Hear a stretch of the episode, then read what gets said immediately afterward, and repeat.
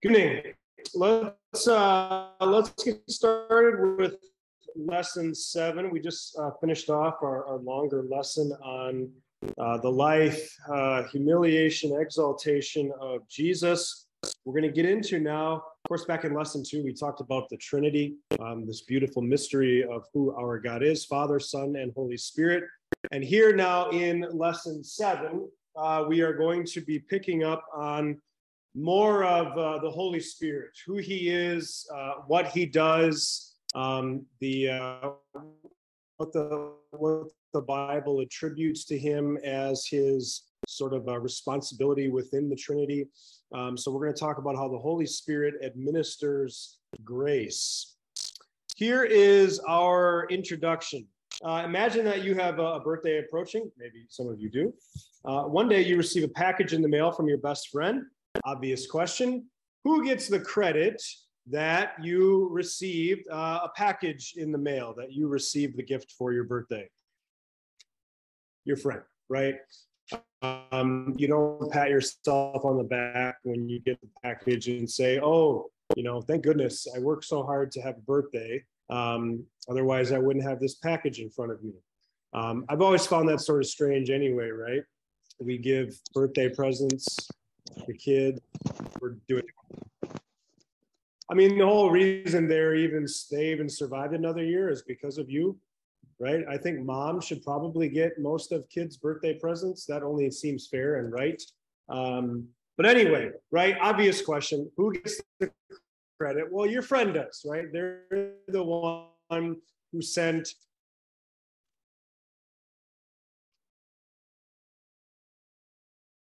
you said uh, you wrote return to sender on it. You gave it back to the the the, the postman, uh, post lady, and you said send it back. Um, you can't call up your friend a week later and go, "Hey, jerk, how come you didn't send me anything for my birthday?" They would say, "I did. I'm looking at it. You, you, I, I sent it to you. You sent it back to me. Um, why did you do that? Right? Whose fault is it um, then if the gift is not received, well, it's yours because you sent it back, you rejected it, right? And the point of this illustration is to, to, sort of start to help us understand how does this whole thing work? We just spent our last lesson looking at who Jesus is, what he's done to accomplish our salvation. And the question ultimately comes down to okay, then, if Jesus died for all people, then why are some saved and not others? Why do some believe and others reject? Um, and, and we're going to see it's actually a really challenging question, logically, um, reasonably, right? It's a challenging question because our mind wants to say, well, if this is true, then this has to be true. And what the Bible is going to say is, no, this is true. And then the exact opposite is also true. And the Bible does that for a lot of things, right? It, it's just a constant reminder that the thoughts and wisdom of God um, are, are not ours and are so far above and beyond ours that we simply have to let the word of God speak. Um, and comes to answering this question, why some, not others? We're going to see that it gives two different answers to two different questions, right? Um, the Bible will say that that those who are saved, it is pure grace. It is gift after gift after gift. God gets all of the credit. Um, but for those who are not believers, those who who uh, um, have not received this, they rejected it. Okay, um, and and so that's what we're in this lesson. All right. So our lesson goal is really going to be to kind of learn more just in general about the Holy Spirit, one of the three persons of the triune God. We're especially going to learn how the Holy Spirit is responsible for bringing us to faith in Jesus and sustaining that faith in our hearts. All right. Before we do that, though, um, like I said, we learned a little bit about the Holy Spirit. We just sort of briefly, quickly touched on him. I said we'd get back to him in a future lesson, and that future lesson is today. So what we're going to do is just by four short, simple passages. We're going to review two things. Number one, who the Holy Spirit is, and number two, uh, the work that the Bible attributes to the Holy Spirit. Okay, so just a couple of passages again. Matthew 28, 19, the Great Commission.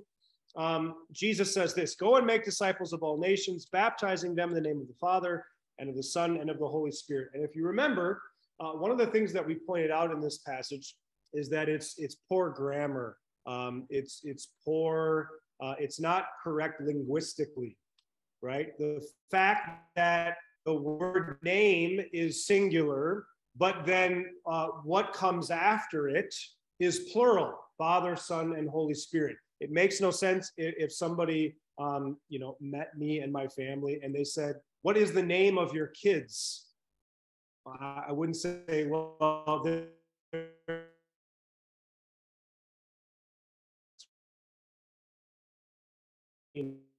but there is only one name because there is only one God.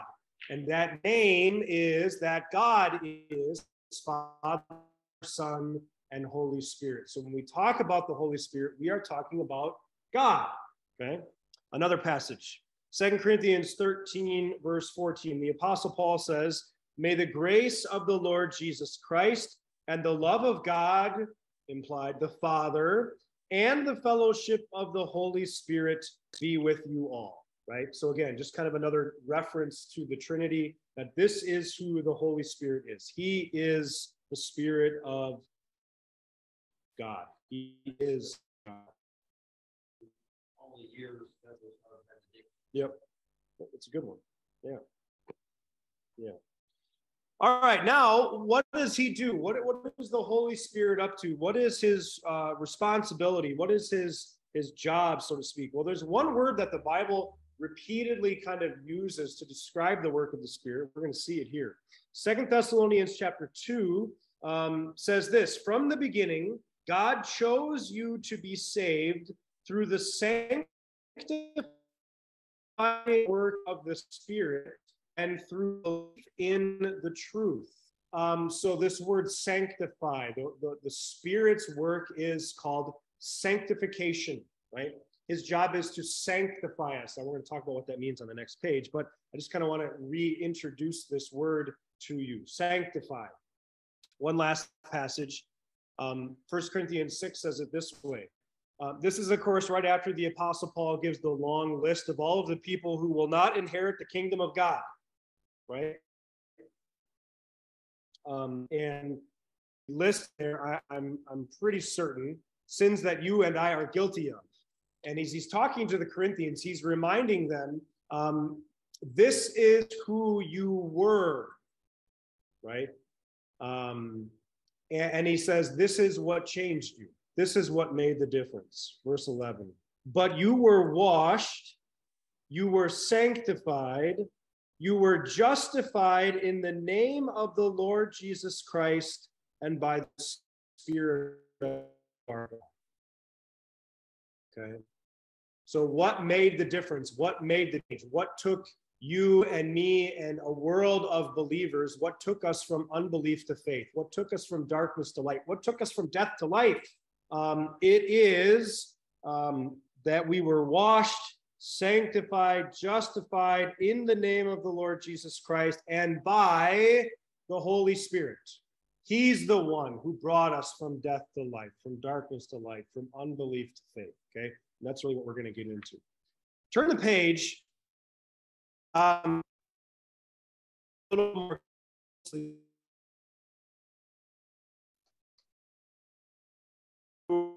uh, the Bible, there is some certain terms and terminology that's just good for us to know and understand. That's true in, in everything, right? I use the example here of sports. Um, you can watch uh, football without knowing what offsides is. I still don't know what offsides is in soccer. And I played soccer for most of my life. I feel like when I see it, that's offsides, but then they don't call it. And then when they call it, I go, well, that doesn't, I don't know. Same thing in, in hockey, icing. I feel like I kind of know that, but then when they call it, I, I, anyway, you can watch the sport without knowing all of these terms, but it certainly does help to know them. And it's the same thing with the Bible. You can read the Bible and it will be beneficial to you because the Spirit is at work through it but I think it's helpful to know some terms. And two of the big ones, especially in the New Testament, especially in the uh, epistles of Paul, a number of which we just read from, are to know these Okay, justify. Um, we talked about this in our class Wednesday night, uh, last night. That's Article 4 in the Augsburg Confession on uh, the article of justification by faith. What does it mean to be justified? Um, like so many of Paul's terms, it is a courtroom term. Um, to be justified is to be declared not guilty. And I use the example of if I'm on trial and the verdict is being read and the judge says, uh, Noah, I find that you were justified in what you did. What is the verdict? You're not.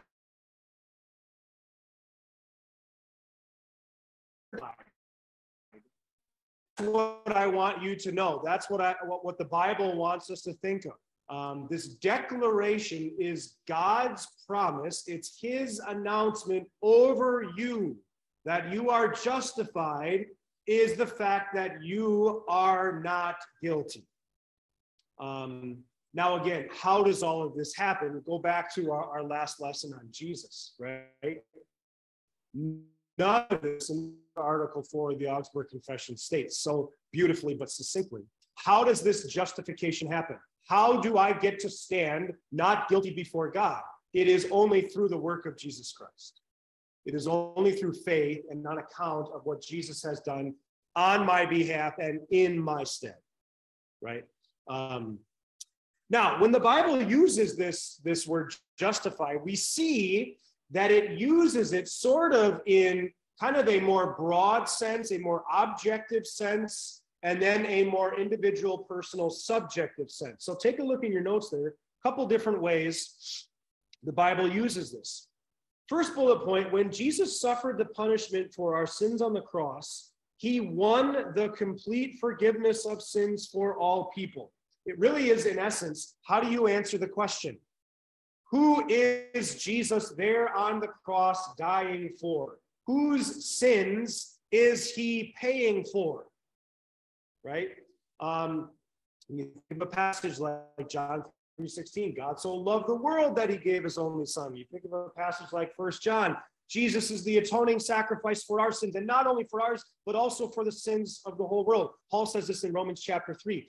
Um, he talks about how God um, has justified all, right? This is the promise that Jesus paid the price, won this declaration for all people, okay? Um, humankind, the world is justified, declared innocent, acquitted at the cross because of Jesus' gracious sacrifice. Sometimes we call this objective justification. It, it, simply is just saying, here is the objective truth. Here is the objective reality that Jesus has paid the price for the world's sin. Now, again, we're going to get into this in a little later, but, but come back to that question again. Why are some saved and not others? If Jesus has only paid for the sins of those who are ultimately saved, then the then at least part of the answer to the question why are some not saved?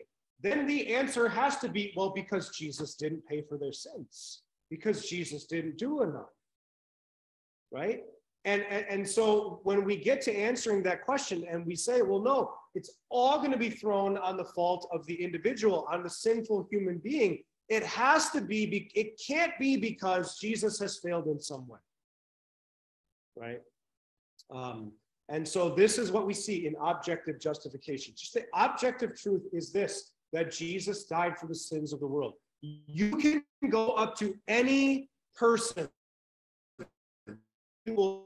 meet in your life and say, God loves you. And when they say, How do you know that?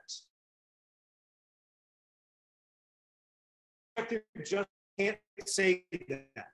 You, you, you at best have to say, Well, I think God loves you. How do you know? Well, because Jesus died on the cross and maybe it was for you. Well, how will I know if it's for me? Well, only if you believe.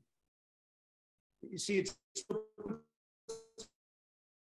on the person that you got to do something in order to contribute to your salvation. You see how all that back and forth kind of goes, right? Okay. Totally. Yeah. Well, and that's really what the passage on the, on the previous page, right? From the beginning, God chose you to be saved, right? That's election, right? Um, that's predestination. It's all there, right? And it only applies, notice, to whom? Only applies to those who are saved, right? Predestination, election, that does, right? When we're talking here about we're talking about this, this, this, this kind of foundational, not kind of, this foundational doctrine of Scripture, right? Um, that God so loved the world that He sent His Son to die for the world, right? Now look at the second one though, because the natural follow-up to that, to the objective justification is then, well, then everybody must be saved. If Jesus died for and paid for the sins of the world, then everybody must be going to heaven. Not so fast.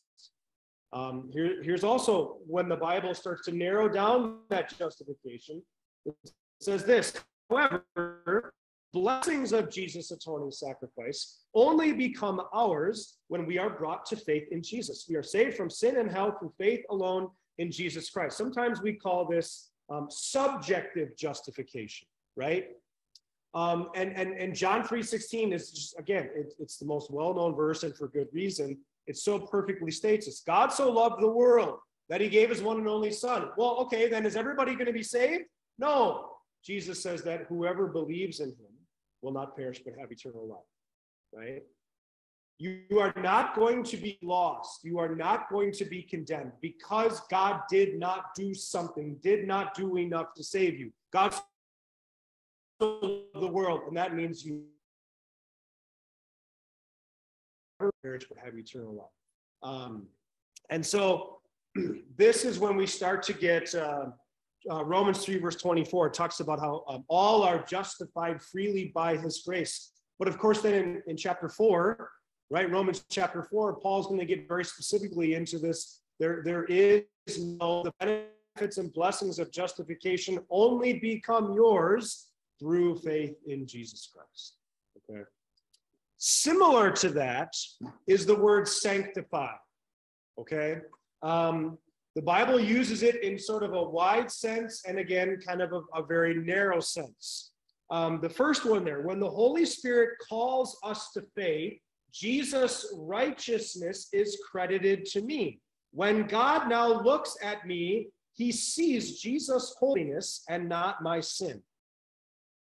So uh, um, I, I, like to kind of ask people, especially people who are kind of new um, to the Christian faith. Um, I like to say, you know, are you a saint? And they say, oh no, no, not me, Pastor. Um, you know, um, I, I, sure would like to be someday, um, but that's reserved for Peter, Paul, you know, Mother Teresa. They want to bring up all these people that come to mind, these uber good Christians, right? Of course, if you, you know you read your Bible, you realize pretty quickly Peter and Paul were not always very that's kind of the point. But the word here, sanctify, is something that is applied to every believer in Christ. That when you were brought to faith, this is what the Holy Spirit did. This is what God declared that you were washed, you were sanctified. And what does the word sanctify means? It means to meet, to make, or to declare holy. Literally, it means to set something apart. Um, and and what's interesting is I, I see this now. My my son um, is getting into well, I, I call them sports cards. Uh, you know, I, I was a, I was a sports card collector when I was a kid, but he's not doing sports cards. They're they're of like different um, Pokemon, Pikachu, these characters or whatever. Which I'm excited that he's into trading cards, but it crushes me that it's not into sports. Hopefully, we'll get there. But anyway, um, he's got a book. He's got a binder with all the cards, and every day, this is just him. Every day he moves them around. He's got to put them in different pockets. He's got to put them in different orders. He's got to shape and kind of order them in different uh, categories and by color and by character and things like that. But there's one card, his gold card, he always sets out and leaves at the end, and that one goes in the most prominent spot. He's sanctifying that card, right? He's setting apart that card as special. Um, this is what God does for you. He has set you apart from this sinful world. He has claimed you as his very own. He declared you to be a saint in his sight. So we don't have to wait for a bunch of years after you die. Um, we don't have to wait for some church council. We don't have to try and see how many miracles you performed in your life before saint status is given to you. That was actually given to you at your baptism. Right? You were washed, you were sanctified, you were justified, right? When you were brought to faith, when you were made a believer in Jesus, saint status was given to you. It was written over your life. Okay. So that's kind of like the, the wide understanding, the general understanding that you are a saint, that you are sanctified. It is a done deal. Okay. But the Bible also talks about this sort of as being kind of a process. Look at the second bullet point. After the Holy Spirit has brought me to faith, he leads me to want to follow God's will more and more each day. I strive to live a life of sanctification according to God's standards. This is the narrow definition of the word sanctified, and we're going to study that more in depth um, in, in some of the last lessons um, of this class. So it, it's sort of like this, you know, sanctification. A lot of people have different um, have different definitions or um, uh, explanations for what does a life of sanctification mean. And the way the way that I like to explain it is just simply this: um, it is living the life that God has called you to live. It, it is not necessarily striving to accomplish something as much as it is simply just being what God has called you to be. Right? God has sanctified me. So I live that sanctified life. Um, God has, has told me I'm a holy person. Um, so I, I do holy things, right? Um, now, this is something that, yeah, we grow and it increases. I would say this is a process as much as um, as as as it is anything else. Just simply because this is sort of the way the Bible describes it. That that on this side of heaven, we are growing in our lives of sanctification. And maybe you've noticed this sort of, you go back to, you know, your teenage years or your college years or, you know, when you first became a Christian. Um, you believed in Jesus, but you weren't necessarily sure yet about living a Christian life. What does that look like? You still had your wants, you still had your desires, you still had your your white lies, your pet peeves, your um, and you weren't sure that you'd ever get rid of those things. But as you continue to grow and mature in faith, your wants, your wills, your desires start to line up more with God's word so that it's not as much of a fight against temptation, against your sinful nature when it comes to being the person that God has called you to be. Now, the reason I say it's a process is because on this side of heaven, you're never going to get there. You're never going to get there where sin is just a part of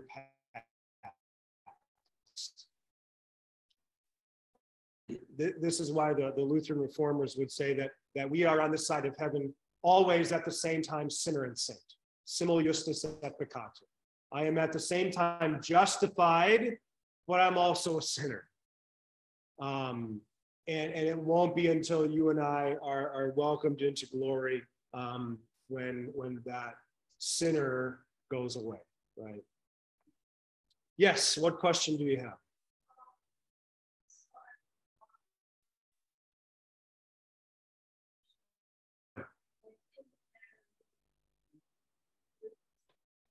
Which is?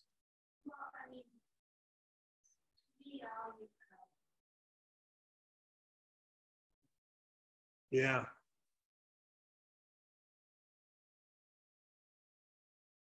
Yeah.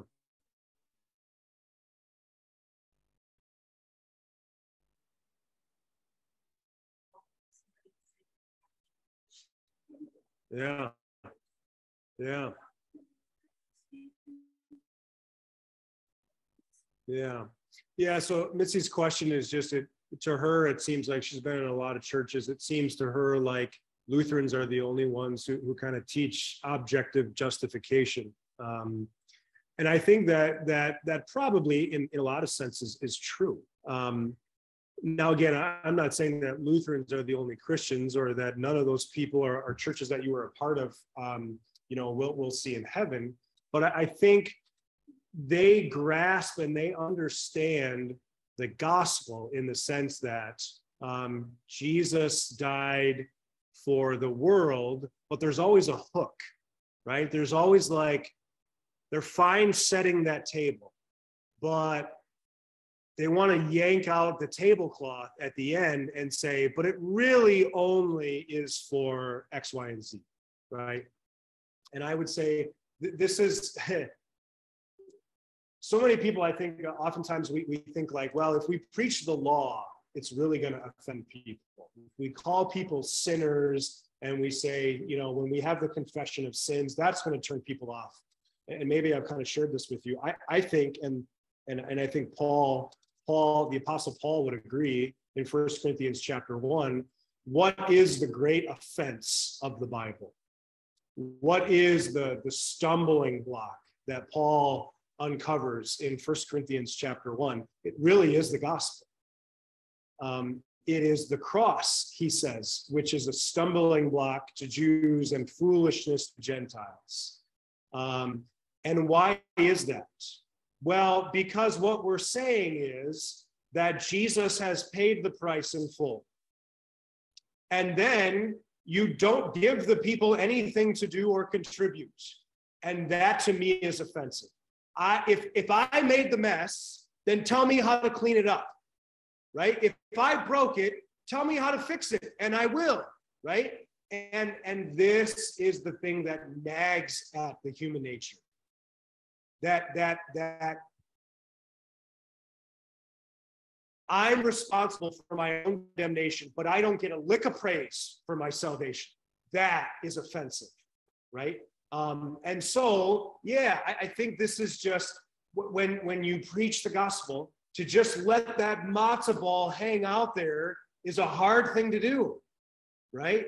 Um, my natural inclination, it, it's it's even hard for me. You, you just you kind of want to go, you know, when I when I say the words of absolution, for example, I forgive you all your sins, right? There's a part of me inside that just wants to go. Now, understand what this means, people, right? This is not the green light to go back out and dive headlong, you know, back into your little pet sins. Um, but the gospel doesn't say that, right? The gospel just says it is finished, right? Um, that's offensive. That's offensive to my to my sinful nature. Um, and so I would say even even the best of Christians, Lutherans included, with that. Just let the be the gospel. So let the declaration of grace get the final say, right? Um, yeah. yeah.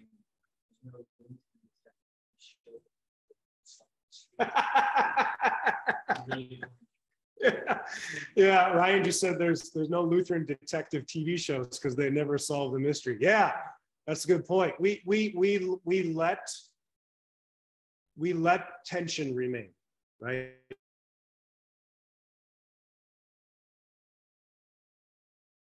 Let a resolve.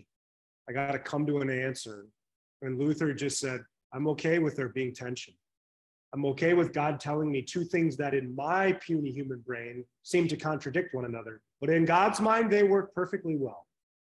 And so God is God and I am not. Um, yeah. Um,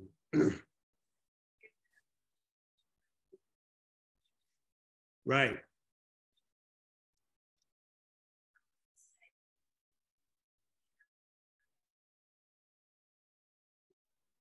Yes. Yeah. Yeah. So the, the follow up Mitzi mentioned, you know, it kind of goes along the lines of um, the question, you know, can can you lose your salvation? Um, and and some Christians would say, no, once saved, always saved. Right? There's nothing you can do to to buck that. And and I say, yeah, and and i think here's kind of the point and this is where it gets difficult right i think it all depends and this goes back to, i've been referencing this book a lot but this goes back to that that book by um, the american lutheran um, w walther the proper distinction between law and gospel And, and his key in kind of answering that question, can someone lose their salvation? His, his answer to that would be, well, it depends who I'm talking to. And, and, and what he means is if I have, and, and, I, and I had this this week, two of them actually. I had two individuals who were afraid that they were losing their salvation. Um, those are not the people in the moment that I am going to say, you know what? Yeah, you really can. You better watch out. Um, you should be terrified. Those are the people I am going to preach the gospel to and give the assurance that scripture gives that that that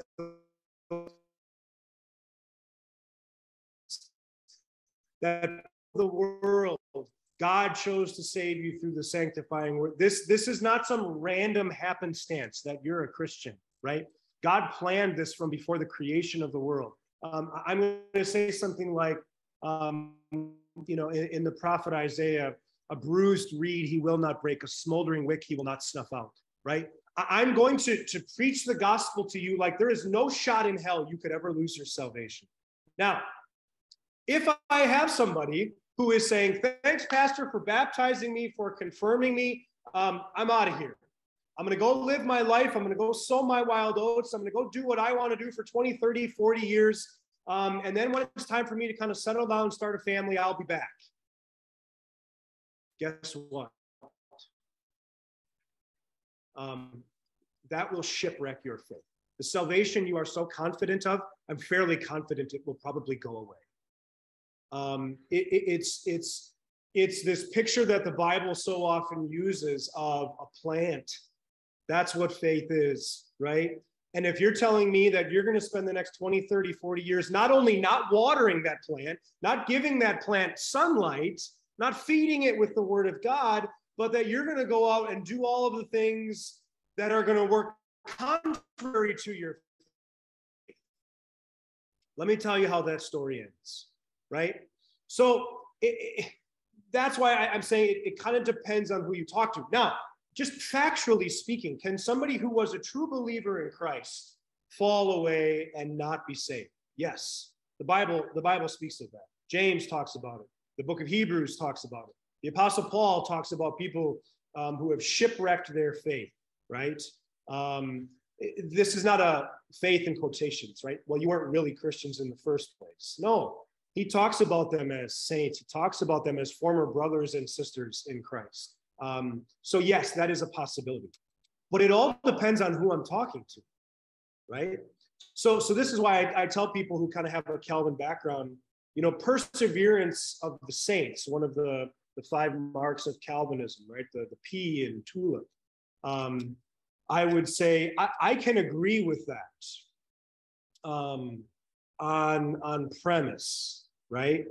Because this is the reality when it comes to the elect, when it comes to this is the, the promise that God makes. It's it's not going to be your faith and your work that perseveres, but God's promise to keep you strong till the end. On the other hand, I know what kind of the underlying root system of that doctrine for a reform looks like and it is yeah no if if you're you know you're good go right? Um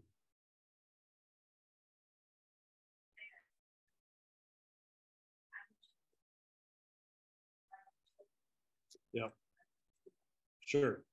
Yeah yeah we'll, we'll get to that a little bit more later on um, in in in this lesson and and even more so um, in a in a future lesson um, we'll kind of talk about that that very thing. The different ways that different christians handle this why are some saved and not others? And, and we'll kind of go back to the bible and just simply say here it is right? Um, good questions. Yeah appreciate it. Heavy questions. Um, appreciate it. I like it. All right um, so if there does somebody have something online? Um, it's christy Oh yeah. Hey. Um, when you just said um, before being what God has called me to be, you, you said that as a definition for sanctification. So um, sanctification on a wide sense or a big sense is being holy, being um, a saint, I guess we said, but in a different circle. Right. I, I, I'm not saying this very well, I know, but being what God has called me to be, are we talking more like on a day to day situation then, which would be like a smaller circle? Uh, I, again, I don't really. think I'm using. Not really. Um, what what I mean by that simply is just um, I'm I'm living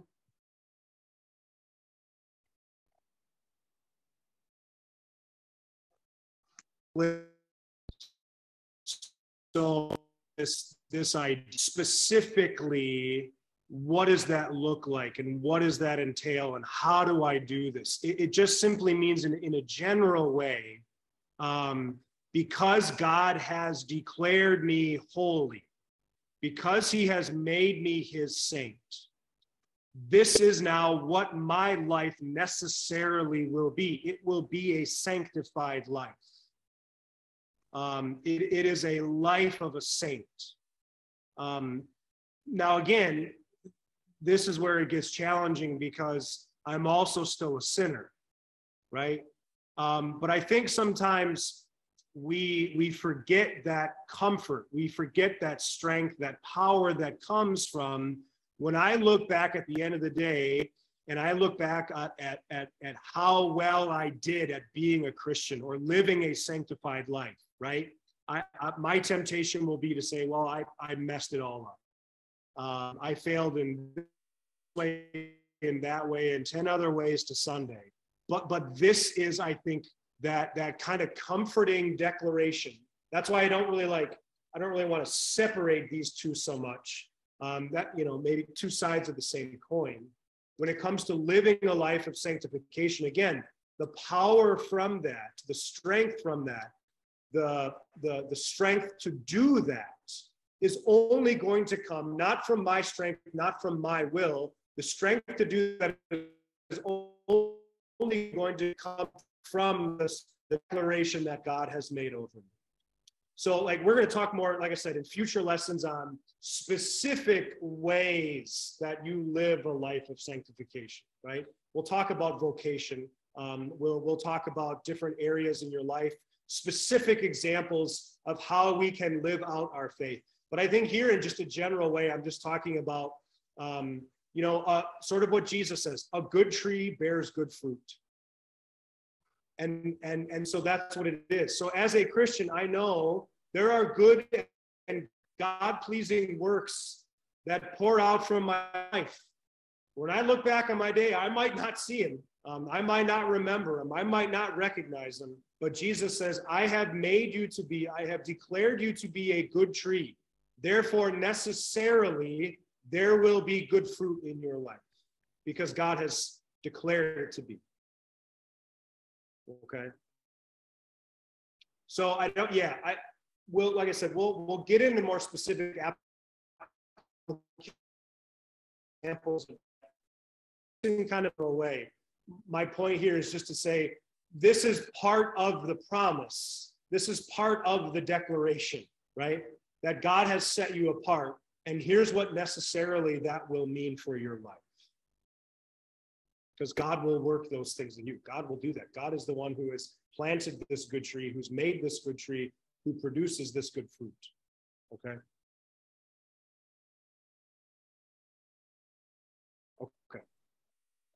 All right, we're going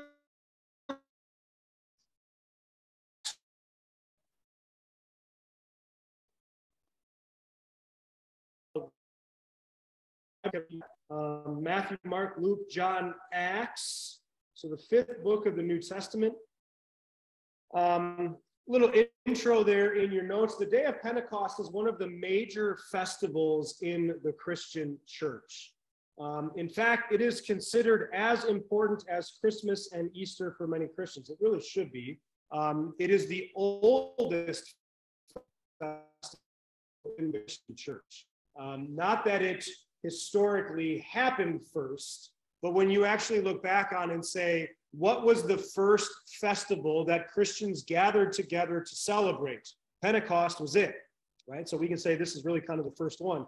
And that's why a lot of people oftentimes describe Pentecost also as being kind of the birthday of the Christian church. So this is a, a major festival um, within Christendom.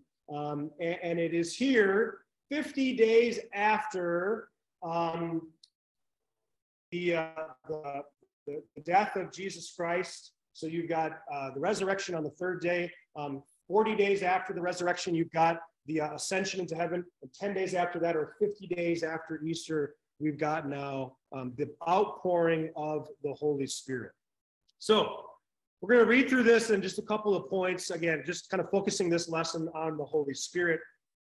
Acts chapter 2, when the day of Pentecost came, uh, they were all together in one place. Um, that, that's all the disciples, believers who were there in, in Jerusalem.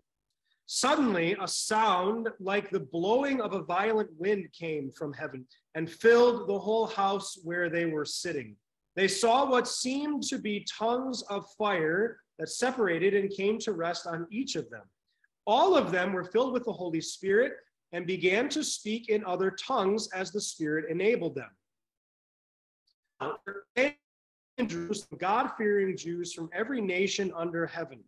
Um, when they heard this sound, a crowd came together in wonderment because each one of them heard them speaking in his own language. Utterly amazed, they asked, Are not all these men who are speaking Galileans? Then how is it that each of us hears them in his own native language. And it goes through the list of where all the people were coming from. Next couple verses. Um, go down to verse 11. We hear them declaring the wonders of God in our own tongues. Amazed and perplexed, they asked one another, What does this mean?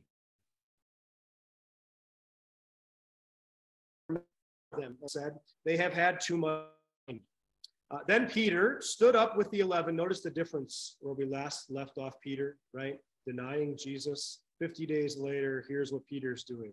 He stood up with the eleven, raised his voice, and addressed the crowd Fellow Jews and all of you who live in Jerusalem, let me explain this to you. Listen carefully to what I say. These men are not drunk as you suppose. It's only nine in the morning. No, this is what was spoken by the prophet Joel. In the last days, God says, I will pour out my spirit on all, people. Your sons and daughters will prophesy. Your young men will see visions. Your old men will dream dreams. Even on my servants, both men and women, I will pour out my spirit in those days, and they will prophesy. I will show wonders in the heaven above and signs on the earth below blood and fire and billows of smoke. The sun will be turned to darkness and the moon to blood before the coming of the great and glorious day of the Lord, and everyone who calls on the name of the Lord will be saved. All right. Um, so that is just kind of a, a, a, quick look at the account of Pentecost. Take a look in your notes, just a couple of things if you're kind of wondering more about this, some background. Passover was originally an Old Testament Jewish harvest festival that occurred 50 days after the pa- Passover. Um, it was one of the few festivals that required um, sort of all Jews who were able to make the trek to Jerusalem right, to, to, to meet at the temple. Um, and so you wonder why are all of these Jews from all over the world, right? Why are they making their way to Jerusalem? This is why, right? Um, it, it, it, brought that uh, a lot of people to Jerusalem, which is probably one of the reasons why God chose to give the church a special jump start at this particular time. So think about this, right? You've got all of these people coming to Jerusalem the disciples are sharing the wonders of God, the message of the gospel with them. You, you go on and read the rest of Peter's sermon there in Acts chapter 2, and he talks about who Jesus is and what he's done to accomplish salvation. Um, and then what do those people do? They go back to their country and then they start sharing. And you watch how this promise that Jesus made at his ascension tells the disciples, You will be my witnesses in Jerusalem and in Judea and Samaria and to the ends of the earth. And already 10 days later, this is already happening, right? Um, pretty powerful thing.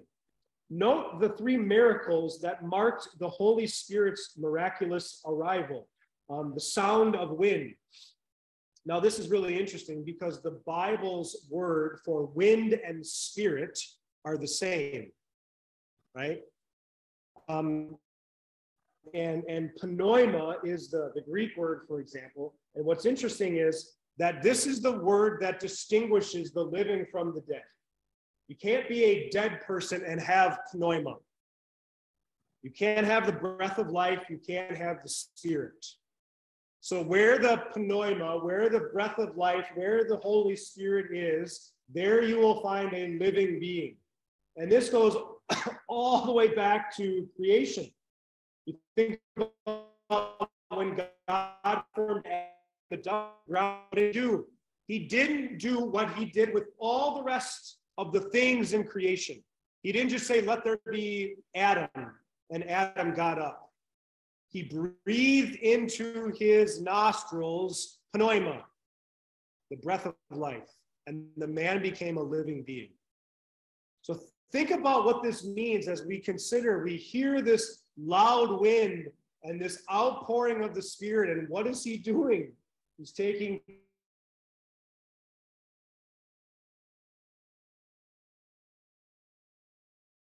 uh, flame of fire, um, speaking in different intelligible languages. And I think that's important to note, right? Um, that this is not just um, charismatic gibberish, right? Um, the, the, people themselves, the, the accusation that the disciples were drunk and were speaking slurred nonsense makes no sense when the people who are there and understood the languages said they're talking our language, right? I mean, this is just another, you know, kind of gutless attack on on on individual Christians. Um, you've been around people who are drunk. You've been around people who speak a different language. It's pretty obvious to tell the difference right? Um, when when um, you know I my family and I when we go to Disney World or, or Disneyland or when we we lived in Utah we would hike a bunch of uh, you know the national parks there we'd be the only people speaking English. Um, I didn't walk around and go, man, all these people are hiking drunk. That's really impressive. Um, no, you can tell the difference, right? Um, so yeah, they're speaking here intelligible languages. This is a this is a gift that the Spirit gives, right, to spread the message of the gospel. Um, yeah. Okay.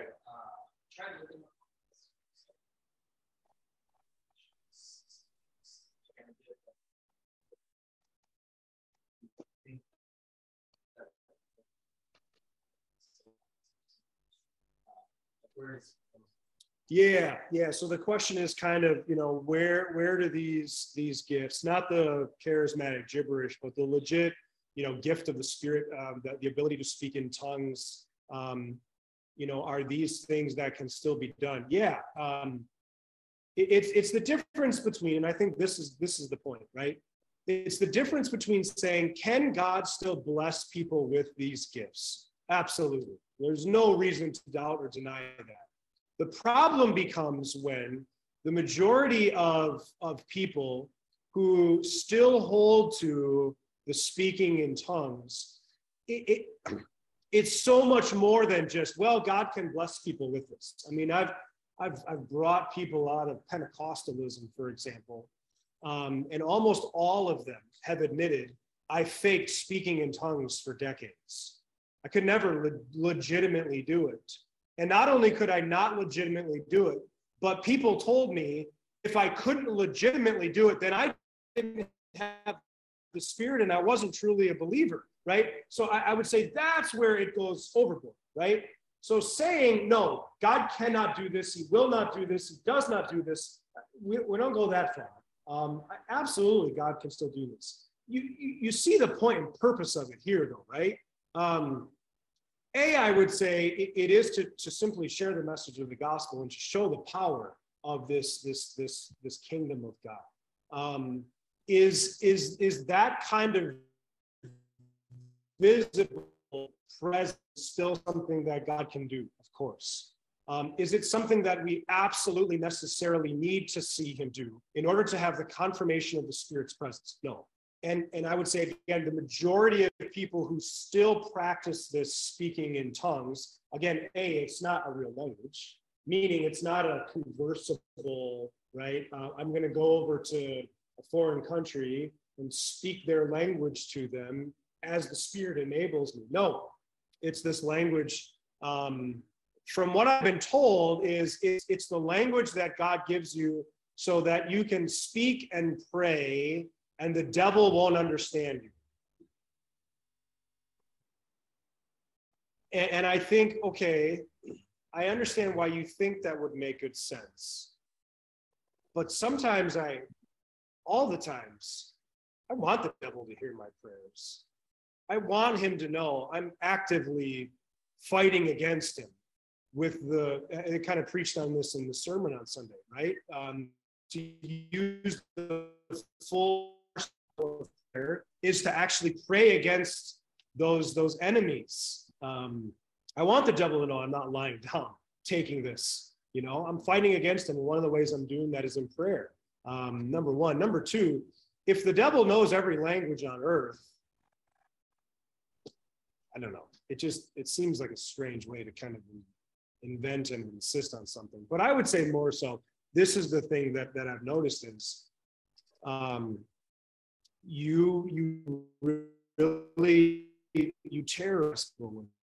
That's kind of the, the sad thing. You know a reference to people came out of it and said i i never thought i was actually a christian because i couldn't do the one thing that they said if you truly are a christian or truly are a believer then this is what you'll be able to do. And i didn't want them to think i wasn't a christian. I i believed i wanted to believe but i couldn't do it. So i had to fake it.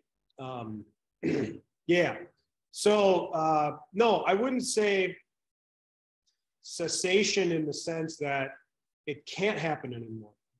Um, but I would say um, it isn't something that we are looking for as evidence of the Spirit's presence. Does that make sense? Yeah. Okay. Um, the last, the last bottom two lines there, bullet points in your notes, page 48 I'm on. Peter, uh, the usual spokesman for the disciple, he addresses the, the curious and the skeptics in the crowd. He quotes the Old Testament prophet Joel, and, and he's really kind of prophesying two different things. The first half of the quotation is the events of Pentecost Day. So you notice verse 17 and 18, there, there's this, this, this repetition of the outpouring of the Spirit, right?